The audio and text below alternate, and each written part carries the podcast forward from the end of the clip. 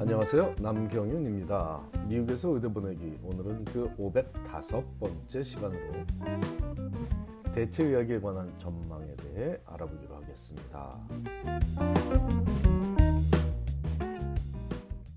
지난주에 레지던시 매칭에 관한 얘기를 하다 캐리비안 의대 진학에 좀 더 조심스러웠으면 좋겠다는 제 의견을 듣고 많은 독자들께서 의대에 진학하지 못한 경우에 캐리비안 의대나 헝거리 등 미국 의대에 비해 입학이 상대적으로 수월한 의대에 진학하는 것과 미국 내에서 한의대 등의 대체 의학에 관심을 갖는 것 중에 어떤 것이 전망이 좋을지에 대한 질문을 해 오셨기에 오늘은 미국 의학계가 대체 의학에 관해 어떤 입장을 보이고 있는지 함께 알아보고자 합니다.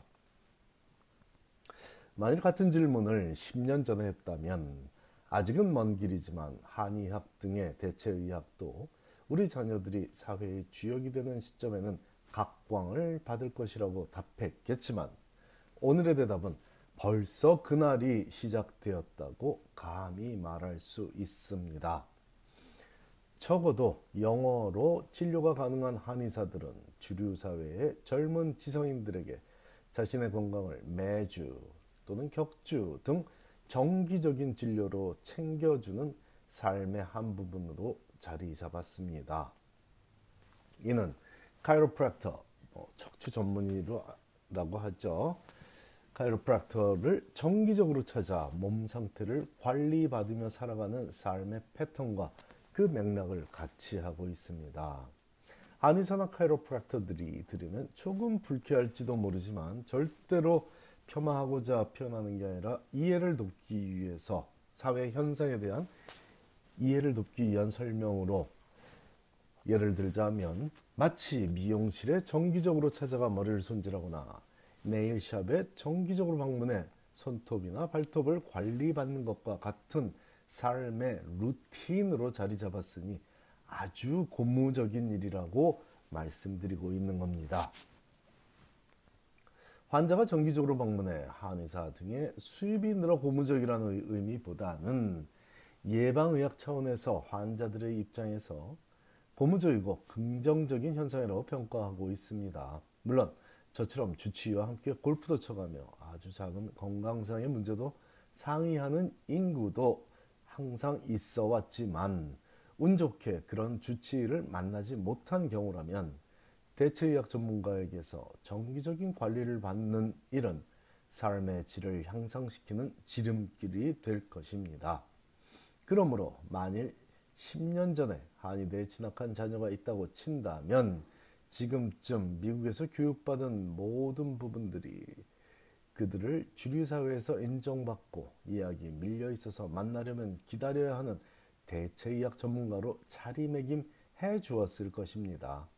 실제로 제 10년 전 조언을 듣고 그 길을 걸은 학생은 제가 조금 유머스럽게 말하자면 빌딩 올릴 준비를 하고 있습니다. 자리를 잘 잡았다는 의미죠.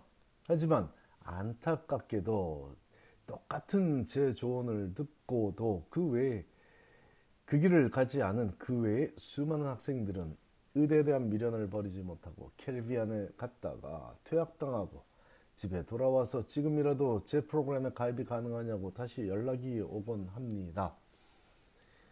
의대를 우수하게 졸업하고 스텝 1뿐만 아니라 스텝 2와 스텝 3 시험까지 모두 잘 치고 잘 마치고도 매칭이 안 되어 전전긍긍하다 또 제게 레지던시 매칭을 도와달라고 연락이 오는 경우도 있으니 참으로 안타깝습니다.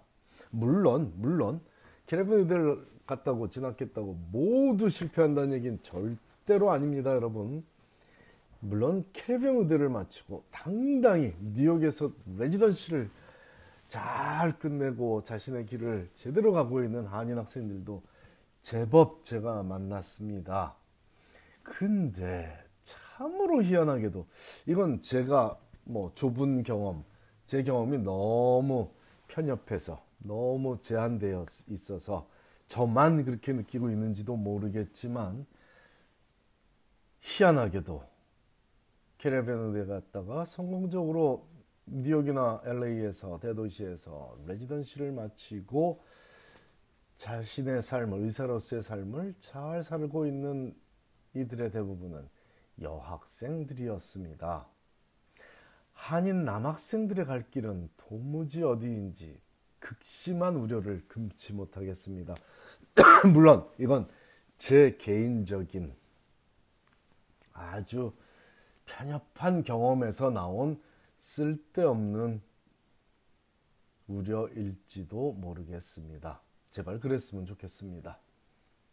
자, 대체 의학이 예방의학 차원에서 그 빛을 발하고 있는 와중에 최근 들어 의학계에 불어닥친 심각한 문제인 오피오이드를 비롯한 마약성 진통제 남용이 대체의학의 효용성에 긍정적이고 우호적인 접근을 보이고 있는 것 또한 사실입니다. 어찌 보면 현대의학의 한계성을 대체의학이 보완해주고 있다고 말할 수도 있겠습니다. 딱 꼬집어 한의학이라고 표현하지는 않는 보수적인 자세를 현대의학이 유지하고는 있지만 University of Arizona Center for Integrated Integrative Medicine에서는 현재 트레이닝을 받고 있는 레지던트들 중 일부에게 special training을 시키고 있는데 그 special training이라는 것이 바로 오피오이드를 사용하지 않고 환자들의 통증을 완화시켜 주고자 노력하는 것입니다. 2015년 National Survey on Drug Use and Health 2015년에 미국 내 그 약물 사용과 건강에 관한 보고서에 의하면 따르자면 미국 내에서 약 9,200만 명의 환자들이 통증 완화를 위해 오피오이드 진통제를 처방받아 사용하고 있다고 추산되고 있으며 그중 약 1,100만 명이 넘는 환자들이 이를 오용 혹은 남용하고 있다고 보이므로 현 시점에서 많은 병원에서 레지던트들의 수련 과정에서부터 오피오이드를 처방하지 않고 통증 관리를 시도하도록 교육 과정을 만들어서 트레이닝을 시키고 있으며 이런 추세를 유지해 오피오이드 진통제 사용에 남발이 불러온 중독 현상이나 과다 사용으로 인한 사망 사건들이 해마다 그 기록을 경신하고 있는 심각한 문제점을 해결하고자 뜻을 같이 하고 있습니다. 이것이 바로 대체의학이 관심을 끌며 말 그대로 현재 현재 현대의학이 안고 있는 한계점 및 문제점을 해결하는데 대신 활용되고 있다는 것입니다. 미국에서 opioid라는 마약 성분의 강력한 진통제가 얼마나 흔하게 응용되고 있는지를 단적으로 보여주는 NIH, 즉 National Institute of Health, 한국말로 하면 국립의료연구소의 자료에 따르자면 미국 성인 중 약 80%가 크든 작든 허리 통증을 겪고 있는데 low back pain이라고 하죠. 이들 중 대부분이 opioid라는 진통제를 처방받아 복용하고 있다고 합니다. 쉽게 말해 허리 아픈 대부분의 어른들이 마약 성분의 강력한 진통제로 허리 통증을 진정시키며 살아가고 있다는 겁니다. 중년이 된 우리 부모들 대부분도 아마 허리 통증 정도는 안고 살아가고 있다고 생각이 드는데 저 또한 마찬가지고요.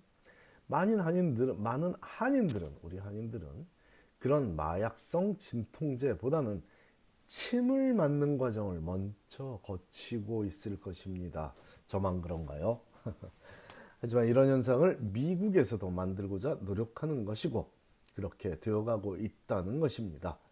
하지만 영어도 제대로 안 되는 부모 세대 한의사를 찾아가기보다는 현재 미국 주류 사회 환자들은 특히 젊은 엘리트, 인텔리, 지성인들은 자신들과 같은 언어를 사용하는 백인 한의사나 미국에서 교육받은 한인이나 중국계 소수계 미국인 한의사를 주로 찾고 있는 점을 참고해야겠습니다.